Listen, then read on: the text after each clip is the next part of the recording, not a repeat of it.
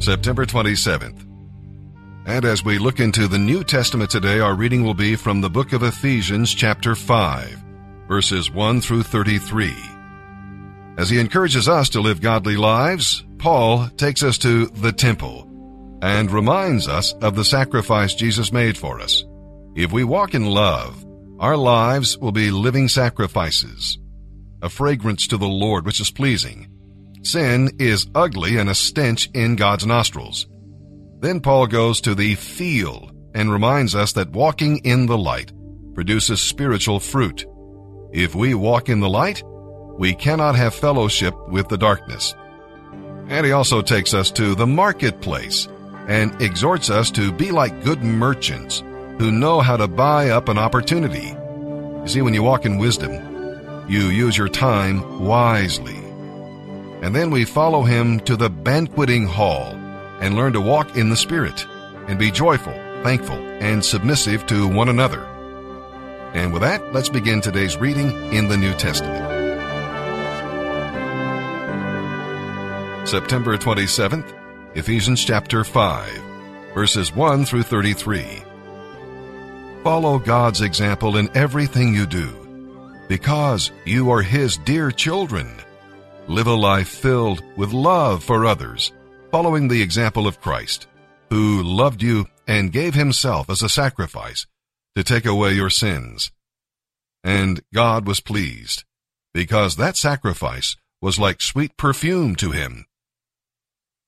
Let there be no sexual immorality, impurity, or greed among you. Such sins have no place among God's people. Obscene stories, foolish talk, and coarse jokes, these are not for you. Instead, let there be thankfulness to God. You can be sure that no immoral, impure, or greedy person will inherit the kingdom of Christ and of God. For a greedy person is really an idolater who worships the things of this world.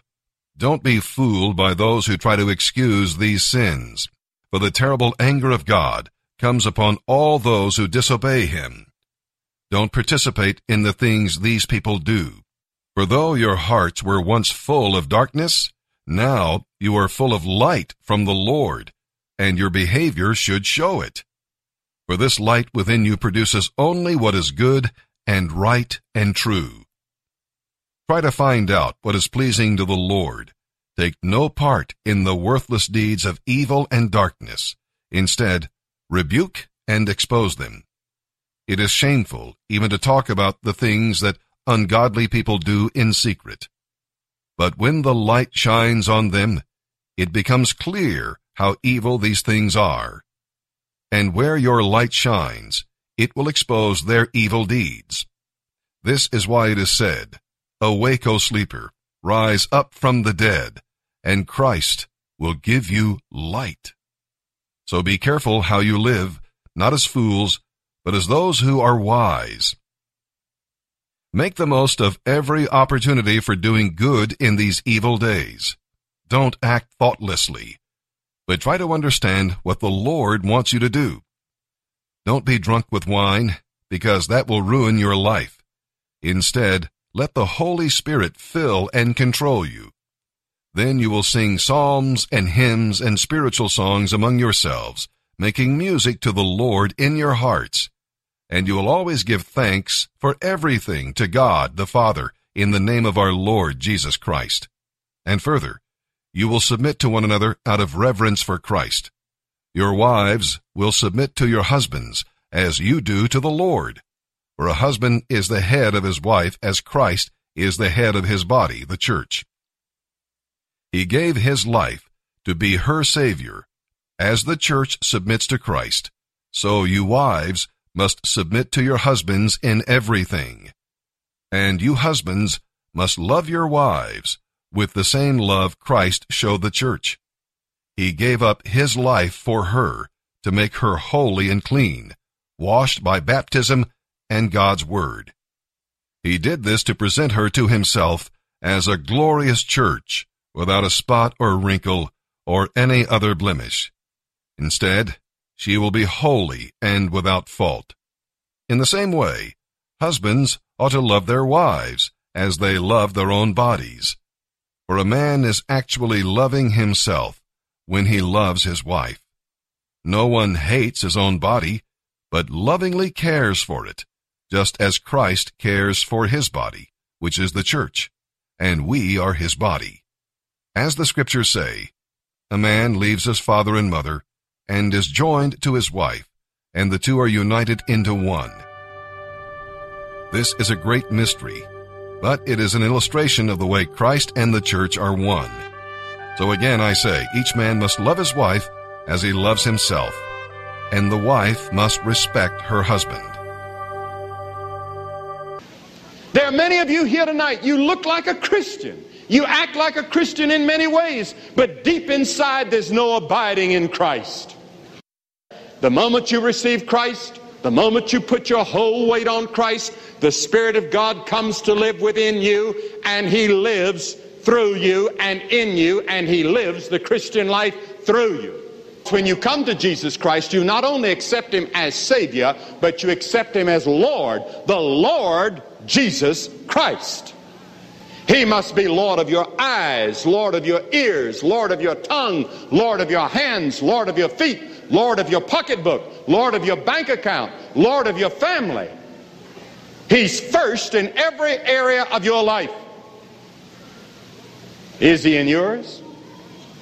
Or are you among the branches that need to be cut off?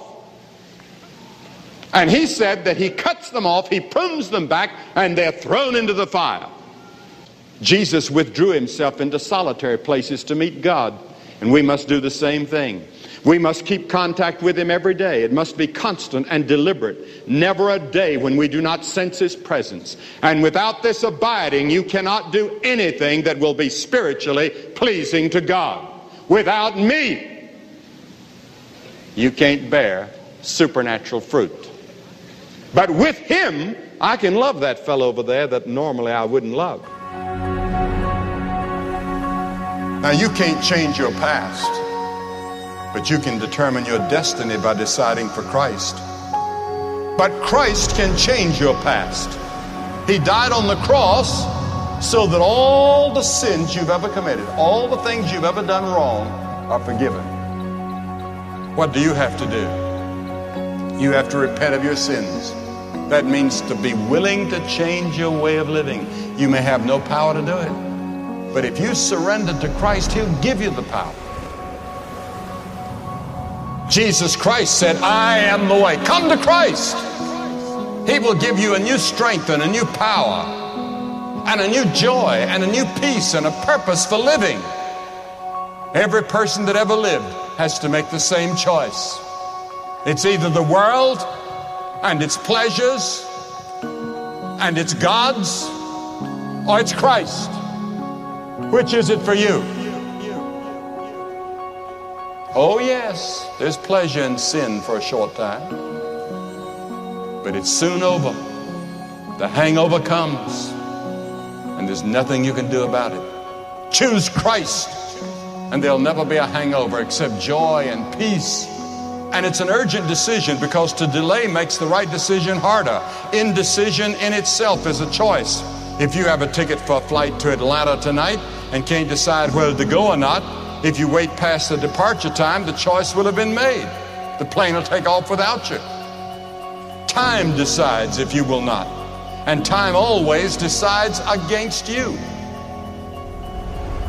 There's a lonely arena in the depths of your heart where the greatest battle of life must be fought alone.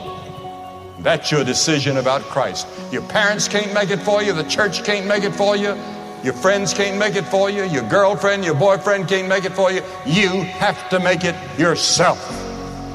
And your decision, yes or no, will decide where you'll be a hundred years from now. I believe that none of you are here by accident. I believe that you're here on this particular night because this is the night that you are to meet God in a new way and receive Him into your heart. If you're not sure that you're ready to meet God, if you're not sure you're going to heaven and you're not sure that your sins are forgiven, you come and make him Lord and Savior of your life.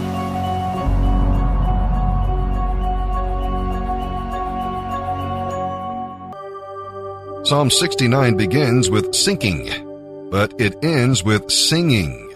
It goes from prayer to praise, from reproach to rejoicing, because David poured out his heart to the Lord. No matter how painful your situation may be, tell God exactly how you feel. And this is a messianic psalm. Out of David's sufferings, the Lord revealed his son. One purpose God has in allowing his people to suffer is that they might become more like Jesus Christ, and that makes it all worthwhile. In attacking King David, the enemy, they were also rebelling against God and inviting their own judgment. Now, it's not easy to bear reproach because we want to be accepted and approved by others. But in the battle against sin, God's soldiers are often falsely accused and lied about. When this happens to you, remember that it also happened to David and to Jesus. You're in good company. Psalm 69 verses 19 through 36. You, Lord, know the insults I endure, the humiliation and disgrace. You have seen all my enemies, and know what they have said. Their insults have broken my heart, for I am in despair. If only one person would show some pity, if only one would turn and comfort me, but instead, they give me poison for food they offer me sour wine to satisfy my thirst. Let the bountiful table set before them become a snare, and let their security become a trap. Let their eyes go blind, so they cannot see, and let their bodies grow weaker and weaker. Pour out your fury on them, consume them with your burning anger. May their homes become desolate, and their tents be deserted. To those you have punished, they add insult to injury. They scoff at the pain of those you have hurt. Pile their sins up high, and don't let them go free. Erase their names from the book of life. Don't let them be counted among the righteous. I am suffering and in pain. Rescue me, O God, by your saving power. Then I will praise God's name with singing, and I will honor him with thanksgiving for this will please the Lord more than sacrificing an ox or presenting a bull with its horns and hooves. The humble will see their God at work and be glad. Let all who seek God's help live in joy. For the Lord hears the cries of his needy ones. He does not despise his people who are oppressed. Praise him, O heaven and earth, the seas and all that move in them. For God will save Jerusalem and rebuild the towns of Judah. His people will live there and take possession of the land. The descendants of those who obey him will inherit the land, and those who love him will live there in safety. Proverbs 24 verse 7 Wisdom is too much for a fool. When the leaders gather, the fool has nothing to say.